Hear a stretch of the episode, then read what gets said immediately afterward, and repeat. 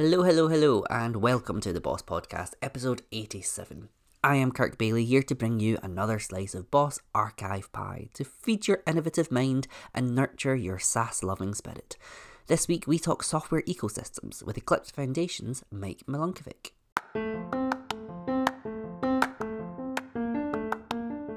The Business of Software podcast, sharing sessions from our conferences and discussions with software people that will make you think. Find out more at businessofsoftware.org. Software ecosystems is a continuously evolving ideology in the field of software engineering.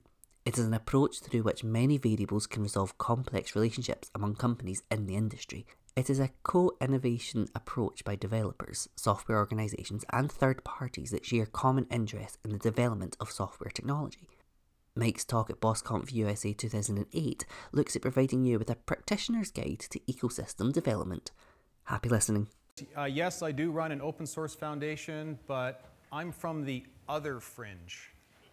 Um, so, um, okay, let's keep thinking. Okay, so what are we going to talk about? What will you learn in this, uh, this hour? So the first thing is, what is a business ecosystem?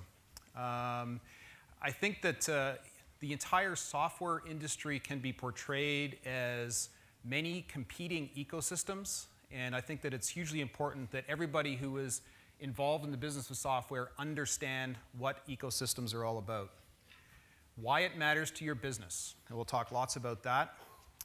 Um, of course, I'm from the open source world, so I'm going to be putting a plug in for why I think open source accelerates ecosystem creation. And then I'm going to close off with some lessons that uh, I think that we've learned uh, in the Eclipse Foundation uh, in, in how to grow, foster, uh, create uh, an ecosystem. Not all of these are going to be directly attributable to a for-profit business, um, but I hope they all provide some food for thought. This is very much a practitioner's guide, like the title said. Uh, I am in the business of running an ecosystem. That is what I do every day. I got hired into this job having never even really heard of the word ecosystem before. And for the first, you know, n number of months, uh, certainly uh, I had no time to go out and read any articles about ecosystems, read any of the literature about ecosystems. I had to do things like open a bank account. Took me about four months to figure out how to pay myself. You know, all the sort of traditional startup blues, right? So it's very much a, it was very much a startup story as well. Why should you care? You know, if, you got, if you're running a business, why should you care?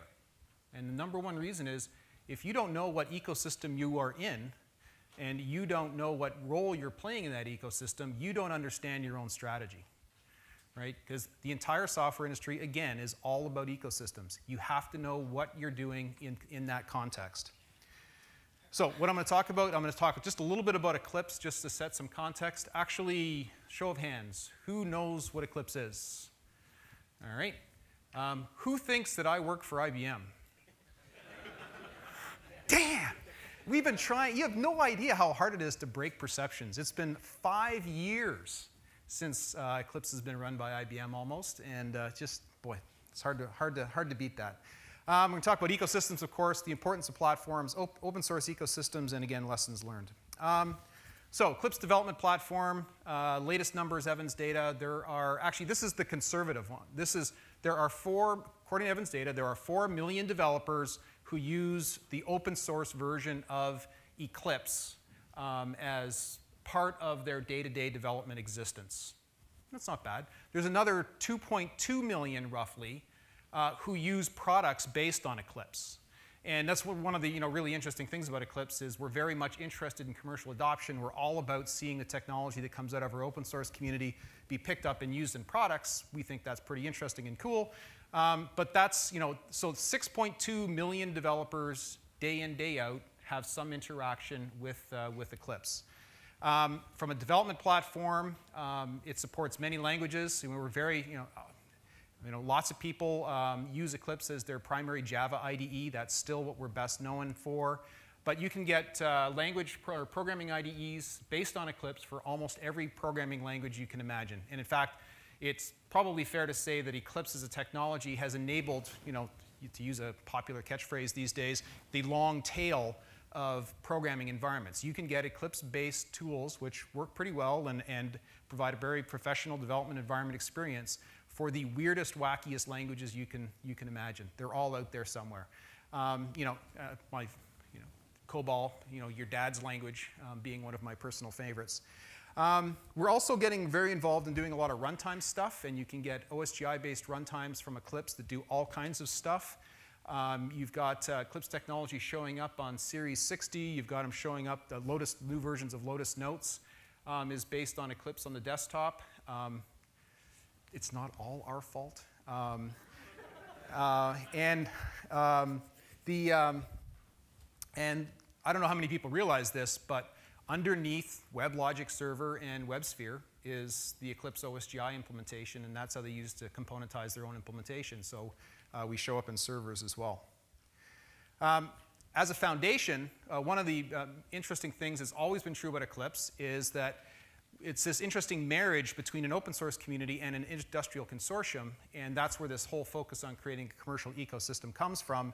Uh, actually, we can never keep these slides up to date, but you know, we're 186 members. Um, the logos that are shown on that slide are, are the companies that um, are what we call strategic members. They're paying between $25,000 and $250,000 a year to support the Eclipse Foundation and uh, make sure that, uh, that we have the resources to continue doing what we're doing. There's a snapshot of the entire membership. You can pretty much find uh, logos from companies around the world from all through the IT industry, whether you're talking about embedded, whether you're talking about enterprise software, everything in between.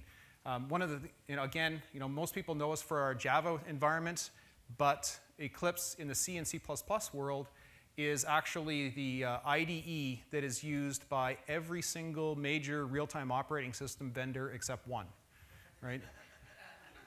oh, sorry, two. Uh, there's Microsoft, if you want to think of Windows Mobile as an as a uh, embedded operating system. I actually don't, but um, I was thinking of Green Hills when I said that. Um, just a little, uh, little snapshot as this was done last year um, in terms of where the investment in Eclipse projects is coming from and all the different companies that are participating. Um, the interesting thing for us uh, at Eclipse is last year, 2007, was the year that IBM um, which founded Eclipse, uh, went below 50% in terms of the total investment of going on in Eclipse. The other interesting thing is that 25% um, of the participants in Eclipse are, have chosen to uh, be individuals. Um, some of them work for companies, but are, are, are, in Eclipse as individuals and are participating at Eclipse in, in the sort of more traditional, um, sort of maybe say Apache style open source kind of behavior.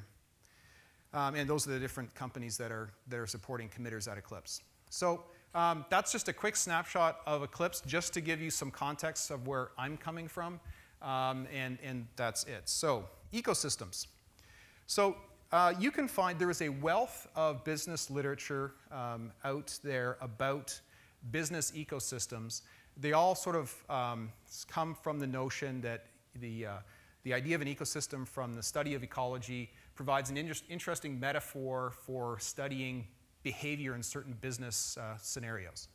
Um, I have a confession to make. When I first started as the executive director of the Eclipse Foundation, I hated that word. And actually, I would have tried to have found another word, except it was actually embedded in our bylaws, um, which were basically, as far as I'm concerned, stone tablets brought down a hill um, and were in, you know, impossible to change. Um, so I was stuck with it. And one of the reasons, there's lots of reasons why I disliked the word ecosystem. By the way, I've more or less grown to love it. Um, but one of the reasons why I dislike the word is that everybody, when they use the word ecosystem, they always have something like this picture in their mind, right? Just like, you know, the, the soft pines and, you know, so on.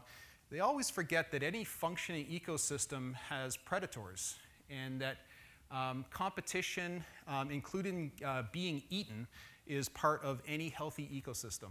And that part um, is not only glossed over, I think, in the sort of popular literature, uh, but in the business literature as well. I haven't really read very much that, uh, that talks about the role of predators um, in an ecosystem. Um, yeah?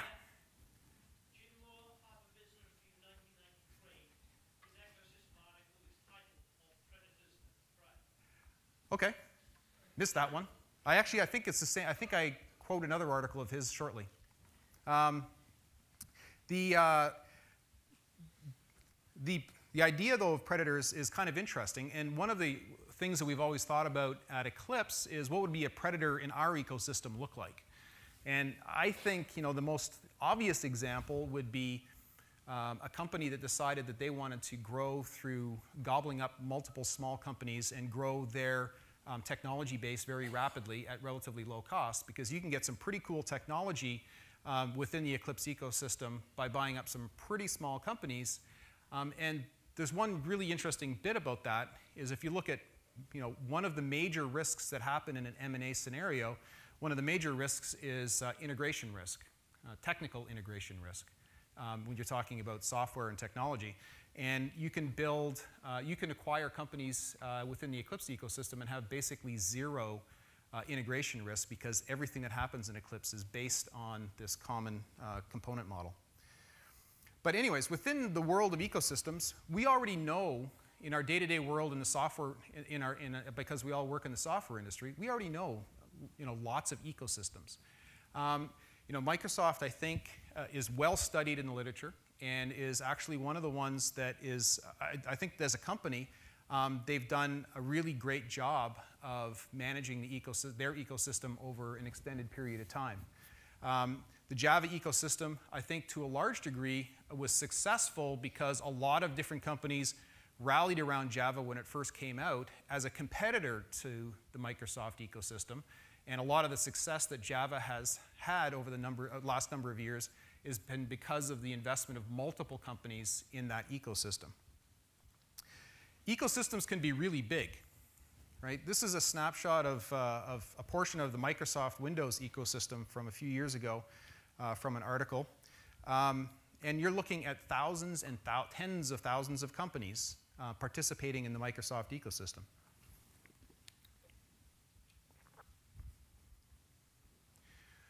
But why do ecosystems exist? If we're going to talk about ecosystems, what's the motivation for even having these things? First one is competition in today's world is not about just being efficient or being effective. It's about being continually innovating in whatever space you may be. That's especially true for all of us in the software industry. If you stop innovating, you die, and you usually die very rapidly. Um, companies are no longer defined just in terms of the products that they ship today, but their perceived trajectory of innovation. And just to give an example of that, how much of the stock value of any publicly traded software company is based on the belief that this company is going to successfully launch new and innovative products in the future, right? If, if any software company today said, you know what, we like our products the way they are right now, that's pretty much it, we're done, right? What do you think their stock price is going to be tomorrow, right? It's not going to be very pretty. And frankly, no firms have the skills or resources to do everything, right? And if you think back to, I mean, sure, I'm sure most people in this room at one time have either read Crossing the Chasm or at least are familiar with the ideas. You know, Crossing the Chasm was all about all the work that went from creating this great new idea into presenting a whole solution to uh, an end user or end customer that was going to pay money for it. Um, these days, especially with the complexity of the systems that we're building, it's impossible to do that with any one company. You need to figure out a way to co-evolve innovation across an ecosystem in order to deliver that whole solution that whatever that might be that the end customer is looking for. So what is an ecosystem? From a pictorial point of view, the first thing is every ecosystem ultimately is defined in some way by a platform. Right? There has to be some common technical basis for interaction amongst all the players in the ecosystem. That platform and some vision of what that uh, platform can do defines a space. Right? And we talk about spaces all the time. I'm in the Java space. I'm in the PHP space. I, I work in the Linux world. Right? I mean, people say those kinds of phrases in everyday conversation in the software industry. Every ecosystem has to have a network of niches as well. That's part of the definition. If you don't have multiple niches, then I'm not sure exactly what it might be, but it's definitely not an ecosystem. Now, there's lots of talk in today's industry about things like micro platforms. Now, can a micro platform spur an ecosystem? The answer is maybe, right? It might be, um, you know, if it can, if there's multiple niches and multiple companies start to get involved in those niches, then yeah, sure. Even though it's maybe a very small, very very well defined, very closely defined platform, it can still be an ecosystem. It might also be a single, sort of a single niche kind of thing, and that's all, that's all you're ever going to get out of it. And then within niches you have, and within the ecosystem, you have complementers. Complementers in this context are basically companies that are extending the platform in one way or another. And in any particular niche, you can also have companies that are complementing what you're doing, or they might be competing with you. It's really clear that in any niche, right, there's going to be competitors, and your role as a company is to figure out which niche you're in and which companies in that niche and in the surrounding niches are either partners or prey, to use the phrase. Um, a current example that everybody I think is pretty familiar with, uh, Web 2.0. Um, and the interesting thing about, I, I think, as the Web 2.0 example is it's really clear that it's a space right? Everybody talks about I'm, in, I'm doing Web 2.0, right? It's this sort of catchphrase. There is a common vision to a certain degree. It's, it's not, I think, clearly enunciated in many ways, but it's basically, yeah, we're going to deliver applications, we're going to deliver, we're going to deliver stuff over the web, and it's going to be a lot better than what we used to do in terms of static content. A lot more dynamic, a lot more applications oriented.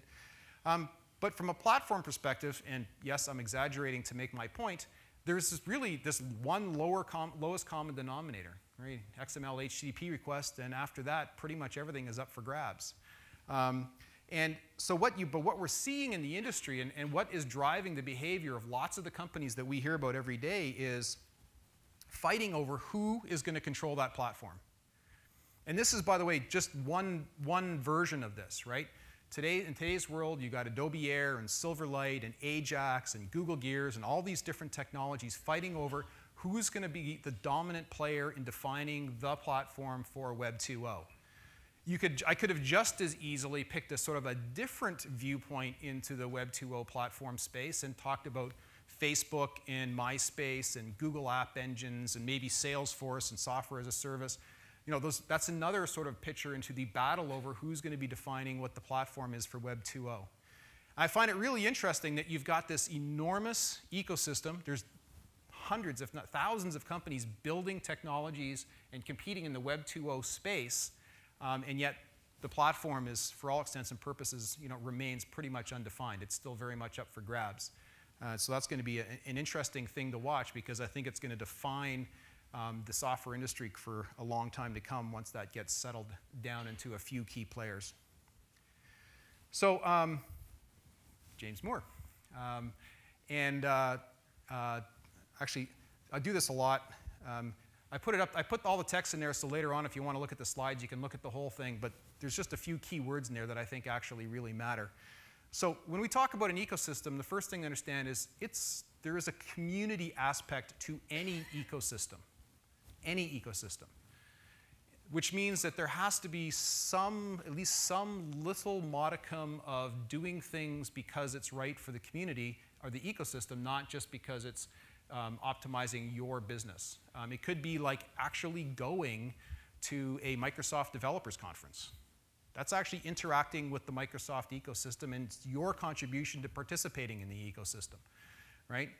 Ecosystems are made up of economic actors doing business activities, right? This is an economic and business analysis, not a social analysis.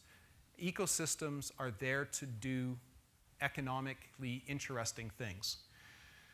I think one of the key features of an ecosystem is this notion of co-evolving innovation, right?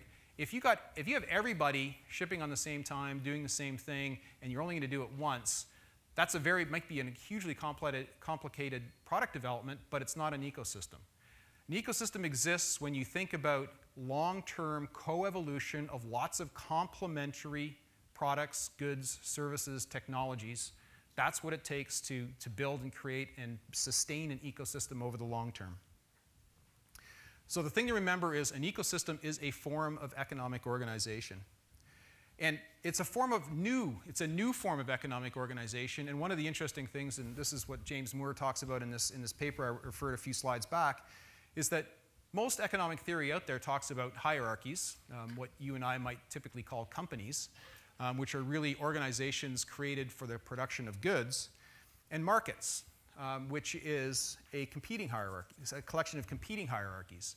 Now, the thing about markets is if what your goal is to do is to co-evolve complementary technology to eventually create a complete solution for an end customer, you can't really do that in a market because you can't align interests in a market very easily. In fact, unless you're very, very careful, aligning interests in a market is called, it will run afoul of most antitrust laws, right? So you have to be extremely careful. An e ecosystem is an, a new and interesting uh, model for how you can do this coevolution. One of the things that constantly gets confused is aren't ecosystems just supply chains? Um, and basically, the, you know, the, simple answer is no. Um, and one of the things that's really interesting about supply, or one of the main differentiators, is typically, even though you could have incredibly complicated supply chains, um, it's typically to produce a thing or a you know, fairly small set of things. And there's typically one player in each node in the network, as opposed to a network of niches like you see in ecosystems with lots and lots of players and lots of competing solutions in each one of those niches. I simplify to make, to, to make the point a bit. But you know, one of the things to keep in mind, this is true of both supply chains and hierarchies, firms, is if you have you know, the probability of 80% that each piece of the supply chain is going to do what they say, if there's five steps in the supply chain, you actually only have a 33% chance of shipping on time right? And I think that alone explains a lot of the behavior that, we've, that we see in, in, in, in lots of different industries. My current favorite example of this phenomenon is the Dreamliner, um, which, by the way, is you know, one of the most interesting and aggressive uh, approaches to supply chain management for a complex new product um, ever, right?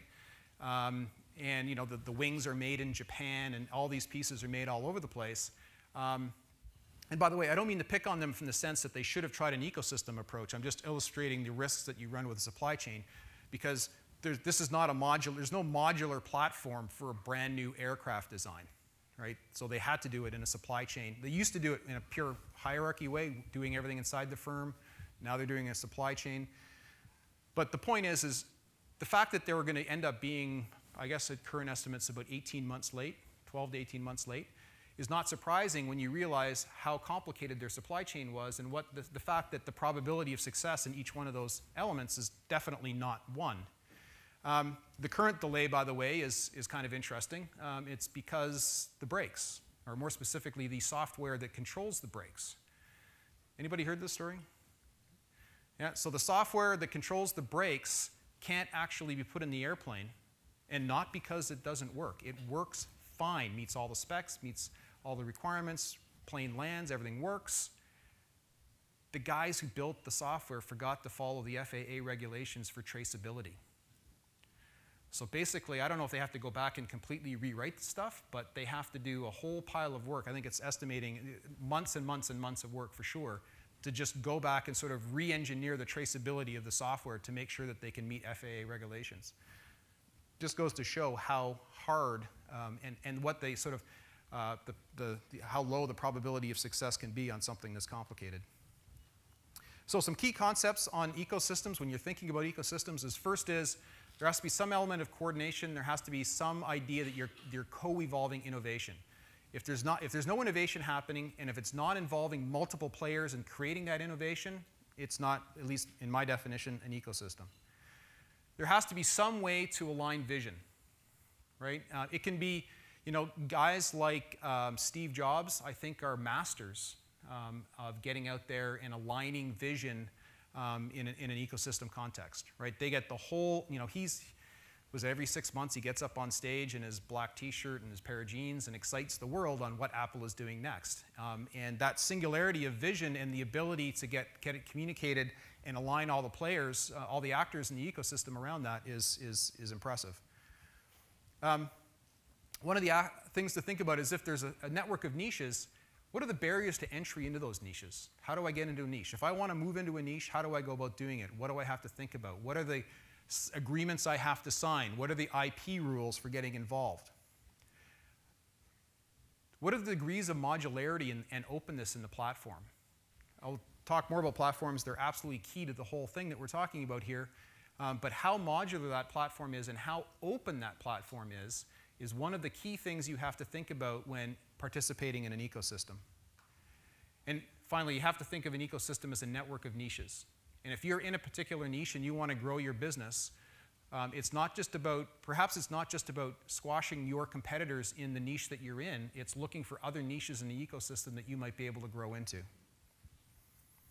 Um, I'm not going to go through all of this, uh, but there's some examples here. This is unscientific. This is Mike's 2 o'clock in the morning firm opinion on what these, how these ecosystems look. Um, and um, I'll pick on Java because um, it's always good fun. Um, I think that they do a pretty good job of co-evolving innovation. There's lots and lots of players in the Java ecosystem, um, and uh, lots of you know JSRs being started by organizations other than um, other than Sun. Um, so there's lots of co-evolution happening. Definitely um, a lot of innovation. I would you know I think it's pretty easy to argue that there's a slowing pace of innovation happening in the Java ecosystem, but it's still happening. Um, frankly, other than trying to prop up Sun's stock price, I don't see a lot of vision in the Java ecosystem. Um, maybe somebody else does, but I, I personally don't get it. Um, uh, it's pretty much, the niches are pretty much open. Um, you might want to sign up to the JSPA and per, per, uh, participate in the, uh, in the JCP. You might choose not to. Platform openness, I was a little harsh on there by putting a question mark, but it's because it's mostly pretty good. The only, my only hesitation there is that one little veto uh, that Sun has in the JCP, where if they don't want to do a change in the platform, Sun ultimately gets to, to veto the change. Um, and modularity in Java, I'm sure many of you program in Java, modularity in Java is still not a great story, I don't think. Um, one of the things I think they got exactly wrong was many years ago deciding that the modularity model um, for Java ME Java SE, and Java EE, they consciously decided to make those modularity models different. So you have EJBs in, uh, in enterprise Java, um, you have Java Beans um, uh, in, in, in, the desktop edition, and um, you've got, was it JSR 232 or whatever it is in, in the ME world. Um, and I think that was probably a mistake. I think they would have been a lot better off by having a common modularity model. And that's one of the battles that's going to get fought in Java 7 for those who like to follow those kinds of amusing in, in, in industry pol political uh, stories. Um, one of the things to be, to be aware of too is that you, you can't just think of what the ecosystem is, but what's the health of the ecosystem. And there's a good article uh, here by uh, Marco Iansiti, I'm probably mispronouncing his name, and Roy Levien at the HBR. Um, that talks really about three different parameters on how to think about the health of an ecosystem. And one of the most important points they make is it's not just about the growth or the size of an ecosystem, but it really is how healthy is that ecosystem. So productivity, how much value is being created and captured, how much money are people making? Um, robustness. Um, so if something bad happens and maybe a couple of niches get squashed by a competitor, does the ecosystem continue and survive and, and, and does it recover rapidly from that, from that uh, in this case, this example, a, uh, a negative event? and niche creation. You know, as new opportunities uh, are created that are sort of external to the ecosystem, is there a way, uh, is there a mechanism uh, or a culture even of that ecosystem rapidly growing to fill those new niches? And these are all uh, somewhat based on ecological models as well. Um, Iansiti later uh, went on to write a book called The Keystone Advantage and really makes the point that is the keystone company the, uh, that uh, that is responsible for maintaining the health of the overall ecosystem. And you have to, as, as the Keystone company, you really have to um, judge how much money are you leaving in the ecosystem versus taking for yourself, right? You have to be constantly balancing that, that sort of power equation for the ecosystem. And um, uh, which I think is absolutely true um, and uh, very, uh, sort of a very valuable insight. Um, so, importance of platforms. I think platforms are absolutely key to, uh, to even thinking about ecosystems. So, just to remind everybody, we are here. We're talking about platforms. Um, and uh, one of the first uh, books about pl platform leadership uh, discussed that there's really four elements um, for thinking about how to define an ecosystem in terms of platform leadership. So the first thing, and this is true for everybody in this room, is you have to decide what the scope of your firm is. Are you going to be a platform leader? Are you going to be a wannabe? Uh, I guess the canonical example is are you going to be an Intel or are you going to be an AMD? Right? That's, that's sort of, I think, the best example of those, that, uh, those two uh, um, tags. Or are you going to be a complementer? Are you going to be one of the companies that are going to live within the ecosystem and live in a niche, one or more niches, and make your business um, living in the ecosystem rather than defining the ecosystem? Um, if you are the platform leader and you are defining the platform technology, then you have to really think about what's the degree of modularity and what's the degree of openness. Um, if there's one criticism that I've got for pretty much everything that you uh, will read, or at least everything, pretty much everything I've ever read, and sorry for missing that article, um, what, about ecosystems is they pretty much all assume that at the heart of any ecosystem is a for-profit company um, that is constantly juggling um, how much secrecy or how much openness they want to maintain in terms of enabling their ecosystem. Um, so openness in this context is not openness, is not the way I use openness coming from the open source world, but openness from the context of, are you going to document all the APIs?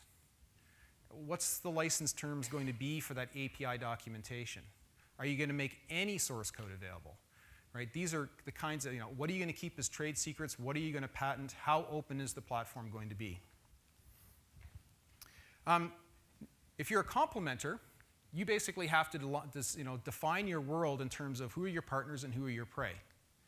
Right? And by the way, you have to be uh, typically, in, in, in most uh, single firm uh, e funded ecosystems, you have to be constantly living in a world where you could be the prey from the pretty much from the platform leader at any moment. And I think Microsoft, again, is one of the best examples of that. I mean, for years, if you watch the Windows, Windows e e uh, ecosystem evolve um, over the, during the 90s, it was pretty clear that you know, as soon as some company in the, in the Windows ecosystem hit, I don't know, maybe 200, 300 million bucks in revenue, they would either buy them or take that technology and put it in Windows and squash them. Right? So it was kind of, uh, that was kind of the sort of the success curve for being in the Microsoft ecosystem, right? You could, you know, you're going to die if you're not successful, but if you're too successful, you're going to get killed too. So, um, internal organization, um, again, assuming that you're a single company at the heart of the ecosystem, how are you going to organize your company to manage the ecosystem? Um, and how are you going to um, um, culturally uh, be aware of the fact that you have to both take care of your own firm's needs and build a great platform and build your own great products, but also um, help be, you know, be open and welcoming and foster the creation of an ecosystem. And there's a number of different uh, pieces of advice in the book um, and the articles on how you go about doing that.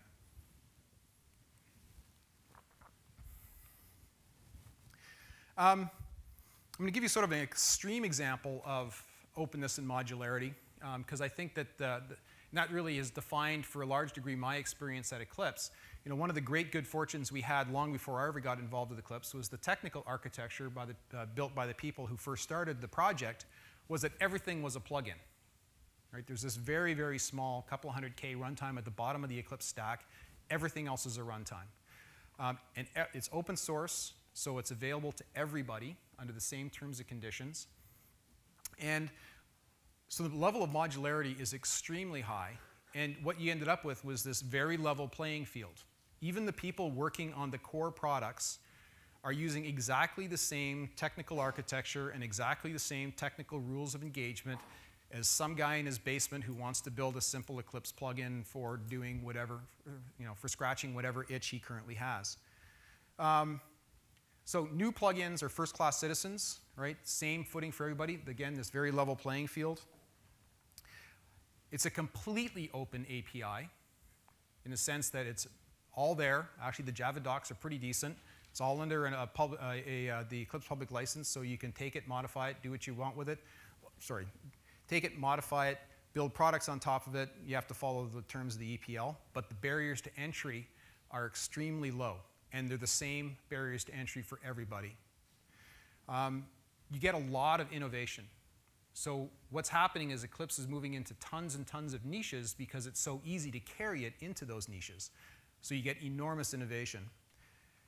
And then the competition takes place in those various niches, and you know, frankly, there are lots of pretty cruddy Eclipse plugins out there, um, and they, they die fairly quickly um, unless they're improved pretty rapidly. So um, we let the users decide the winners. You know, one of the um, things that we do at the Eclipse Foundation is we're very laissez-faire in terms of you know, picking winners and losers in the ecosystem. We don't try to do that um, we let the users decide uh, which technologies are gonna are gonna win. This is not unique to Eclipse. Um, this, very, this, this basic modularity model idea is true of all of the major open source ecosystems. You know, Linux would not be where it is today without the, the kernel model for building device drivers and extending Linux through that approach. The Apache HTTP server would not have beaten Microsoft IIS in, in, the, uh, in those wars in the 90s if it hadn't been for the fact that it was easy to create um, Apache server plugins or like mod PHP, mod Perl, and extend the functionality of, the, of that server without you know, going back to the source and seeking their permission. And the Firefox extension model has been a really big part of, uh, of Firefox's extent, uh, uh success and its stickiness with users and um, it'll be interesting to see uh, what the, I haven't had a chance yet to look at what the extension model is for Chrome. That'll be, uh, I think, a big part of whether or not it's successful. So whenever you think about the foundation platform in this context of an ecosystem, you have to think of the technologies, you have to think of the architectures, components and services, legal and licensing framework, and the processes that are used to evolve that platform. So there, those are all elements that you use in terms of um, defining what, uh, or thinking about what the platform is at the basis of any ecosystem. And the interesting thing is, in most cases, you can get this platform from an existing open source community a lot easier than you could build it on your own. Something to think about. So in summary on the ecosystem stuff, uh, it's a checklist. Things to think about whenever you're looking at the ecosystem.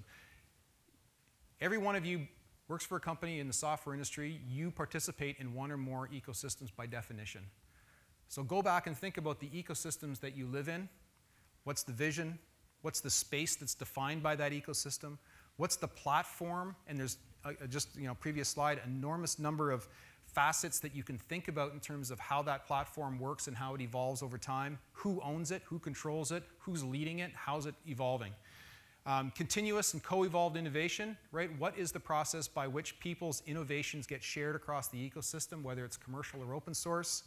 Who are the keystones? Not only the keystone for the entire ecosystem, but are there key, you know, major companies within the ecosystem that are really dominating certain niches? And finally, what are the niches and can you grow your business faster by going into other niches as opposed to continuing the battle in the niche you're in right now?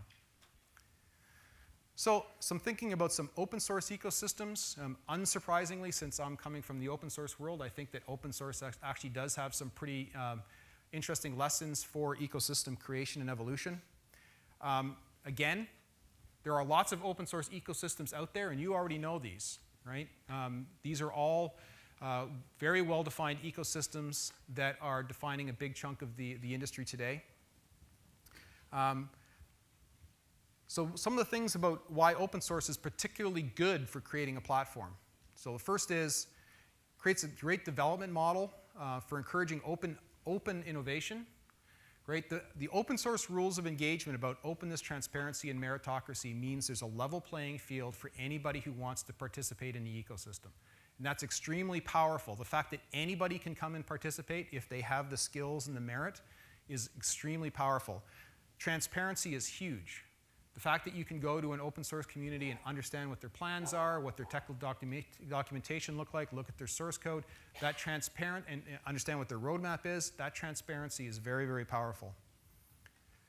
Um, licensing makes all the companies involved in the ecosystem um, feel better about the fact that they're on a common footing, right? So you can, competing vendors are all competing on an evolving platform using predefined licensing or IP sharing rules it almost doesn't matter what license you're talking about, just the simple fact that all of the e ecosystem uh, participants are using the same license in, all, in, in, most, eco, in most open source ecosystem contexts, is that alone is extremely powerful.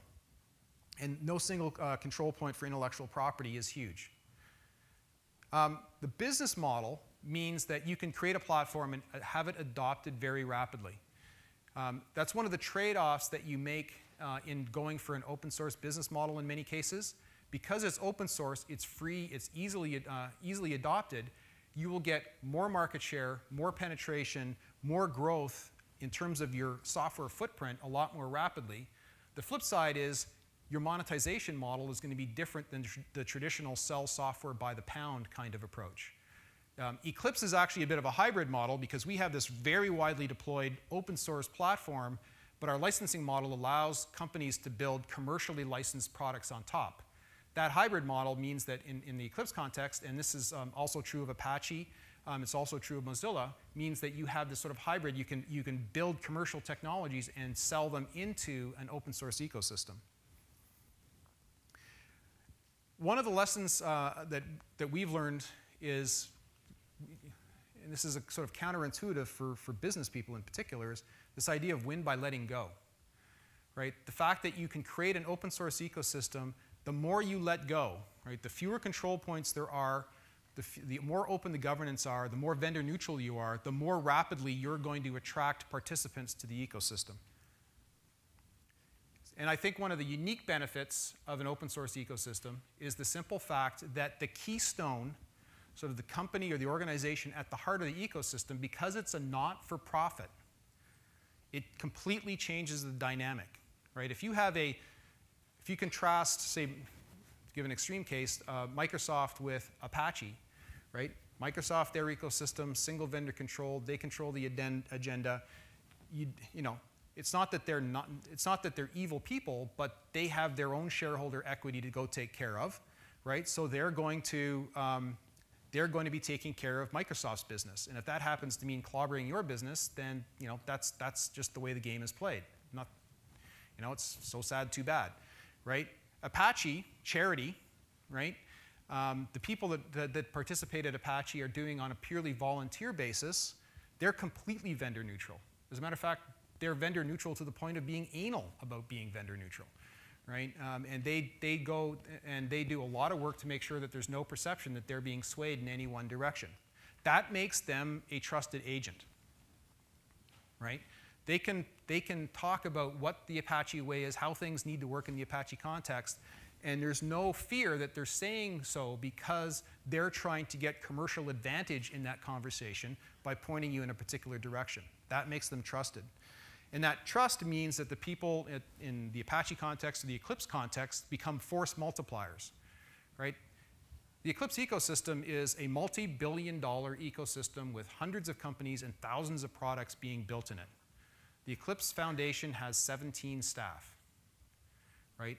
All we do at the Eclipse Foundation is try to figure out how to get other people to do stuff right? Because anytime we take on a role at the Eclipse Foundation where we're the bottleneck, we're the people that are responsible for taking care of something solely on our, on our own, then that means that we're a choke point, not a force multiplier. So we really think about that very consciously. I think open source enables multiple companies to get involved in platform evolution. And again, all the literature I've ever seen on ecosystem development assumes that there's a single company leading the evolution of the platform. In an open source context, not only can you get multiple firms involved in leading the platform, you can actually have companies that would normally be a complementer, you know, somebody occupying perhaps quite a small little niche, if they decide it's in their business interests to get new features or new functionality driven into the platform, they can participate on the core open source project and make that happen. And we see this all the time. I think one of the classic examples are there are Wall Street banks that put patches into the Linux kernel, right? Because they're, run, they're running their businesses on Linux. The fact that it's being done in open source, these are, these are companies that are typically, in the traditional software business perspective, they're customers. They're not even really involved in sort of the, the, in the vendor side or the sell side of the ecosystem, and they get to be involved in evolving the, get involved in evolving the platform, right? And I think because largely because of the pressures that we all have in the software business, you know, one of the things I always tell people is if you do not know what your product differentiating value is, and if you're not able to explain that very concisely, then you're going out of business. Might take you a while, but you're toast, right? I think all of us have to figure out ways to focus the scarce resources we have in our companies on the features in our products that our customers actually care about. And all the other stuff, whatever it might be, you either acquire it in open source or help drive it back into open source to make it happen, right? Not because of any kind of altruistic um, reasons, but because of the simple fact that that is going to help you grow your business more rapidly. Or in other words, to put this into sort of ecosystem language, you, know, you have to pick your niche, but then co-evolve the platform, even if this means working with your direct competitors but co-evolve that platform um, with the other actors in the ecosystem. The only set of books that I've really seen that talk about this idea of multiple companies collaborating on platform um, evolution, and they, and they don't use it this in this way at all, is the books by uh, Henry Chesbrough around open innovation. And it's basically, the, basically his notion, uh, by the way, there's a bunch of stuff in the, book, in the books which I think are complete nonsense, but there's some stuff which is actually pretty good.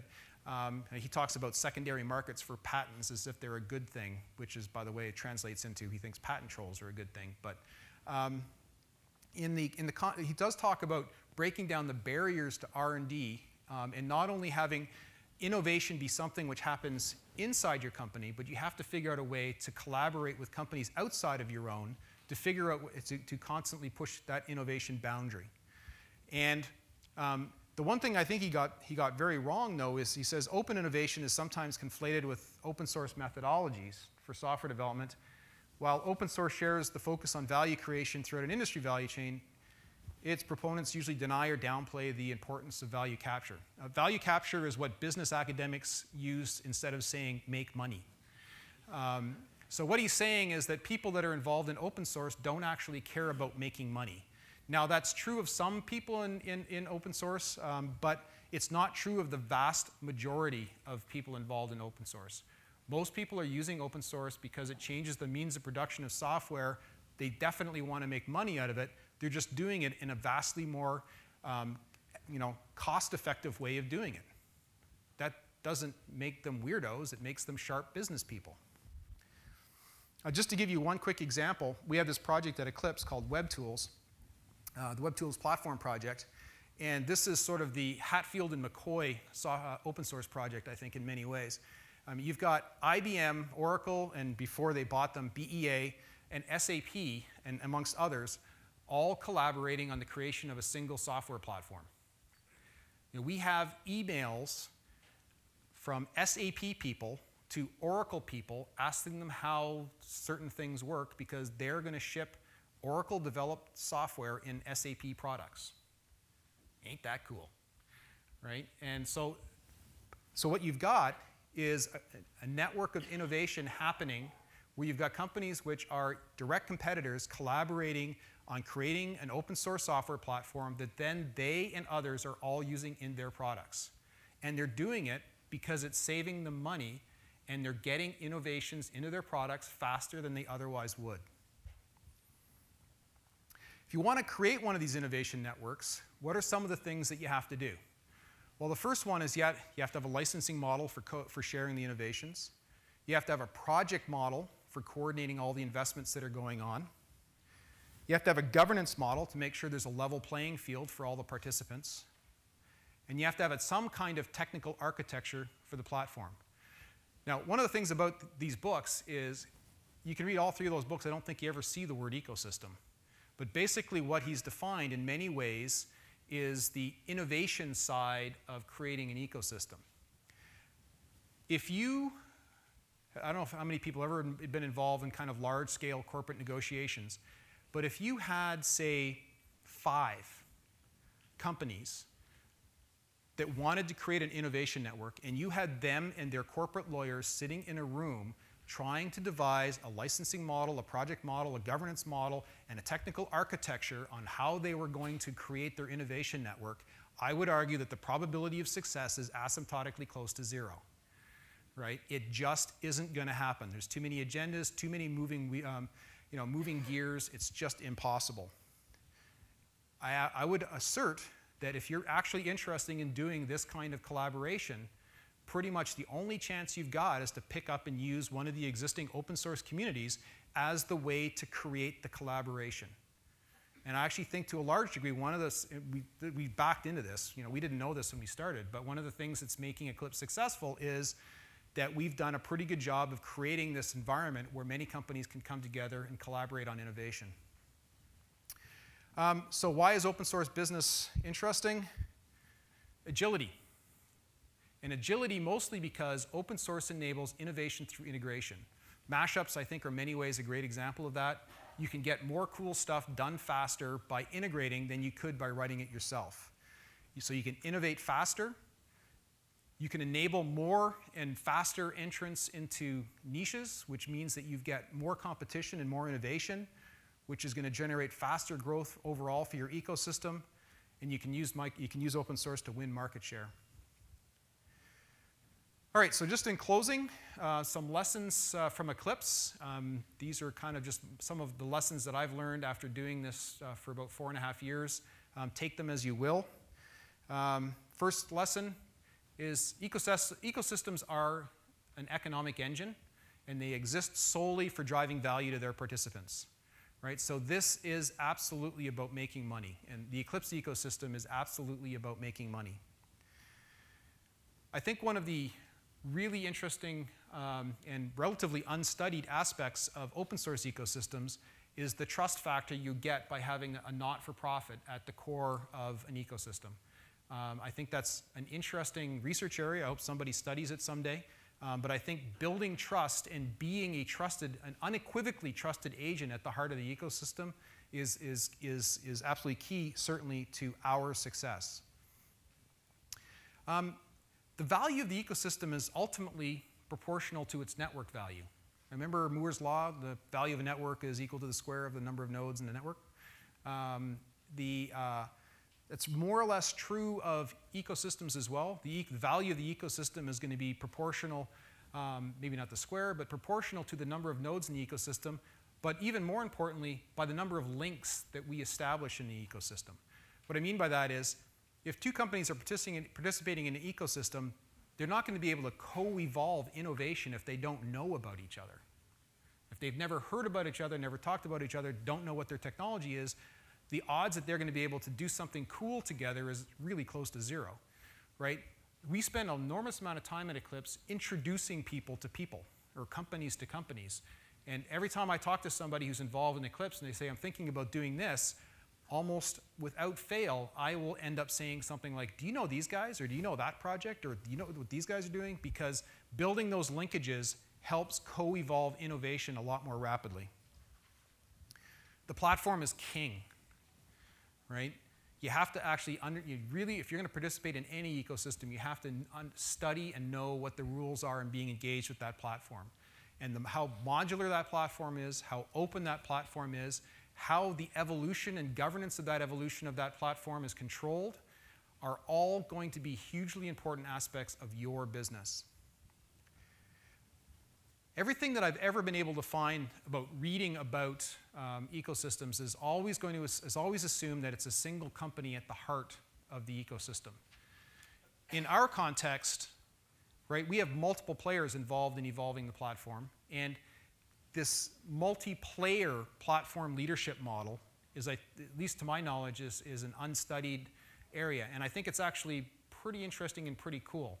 Right? You need to have really strong governance rules and IP sharing rules to make it even possible. Um, and I think that it's actually extremely powerful. Because if you have multiple companies involved in the platform leadership, then you have multiple companies helping generate an energy going into that ecosystem. They're marketing that ecosystem, they're talking about that ecosystem, they're out there uh, generating more wealth for the participants of the ecosystem. Platform evolution is scary hard. Um, we at Eclipse are, we're currently shipping Eclipse 3.5. Uh, we're starting work on, do, you know, trying to decide what a 4.0 might look like. Um, if you don't evolve your platform, and occasionally at least evolve your platform in quite dramatic ways, you die. Right? That's just the way it is. Right? If you're not innovating in your platform, you are going to die. If you innovate in the wrong way or too rapidly or do a lousy job of bringing your ecosystem along uh, when you do that innovation, then you could also die. Right? And I think, by the way, some of the uh, um, market share that you see in the PC world right now where Apple is encroaching, um, their numbers keep to be, seem to be constantly going up. I think you know, a lot of people attribute that to the notion that Apple's products are just inherently better somehow. Um, I think there are actually a lot of people, a lot of observers are missing the fact that Microsoft is struggling with the transition in their, their entire ecosystem from Win32 to Vista with WPF and XAML and a whole different way to build applications. Um, and that, um, and, and, and, for, you know, I even think about, I, I'm almost ready for a new computer. Do I go Vista or say screw it and buy an Apple? Right? I mean, you know, anybody got a vote? um, so, you know, it's, that's, and, and that kind of individual thinking just sort of illustrates how scary hard platform evolution is. And there is nobody, as far as I know, that has a cookbook that says this is the one right way to do one right way to do it. It's just hard and inherently risky on so many dimensions. And the last piece of uh, last thought, some free advice. Everybody thinks they want to be a platform. Every startup I talk to, I want to be a platform. Right? The fact is, there's a lot of filthy rich people making money in niches. Right? So think about it. Um, there's nothing wrong with being a niche player. Um, you, can, you, can make some, uh, you can make a really good living at it and have a very successful business. Conclusions Our software industry is defined in terms of ecosystems. You need to know your ecos ecosystem and your role in it.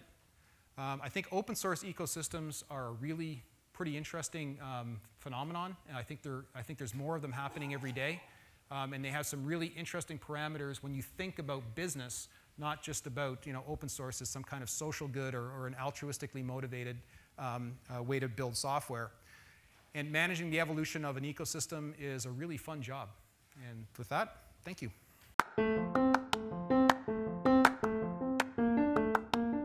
Thanks for listening to the Business of Software podcast. For more information, go to businessofsoftware.org.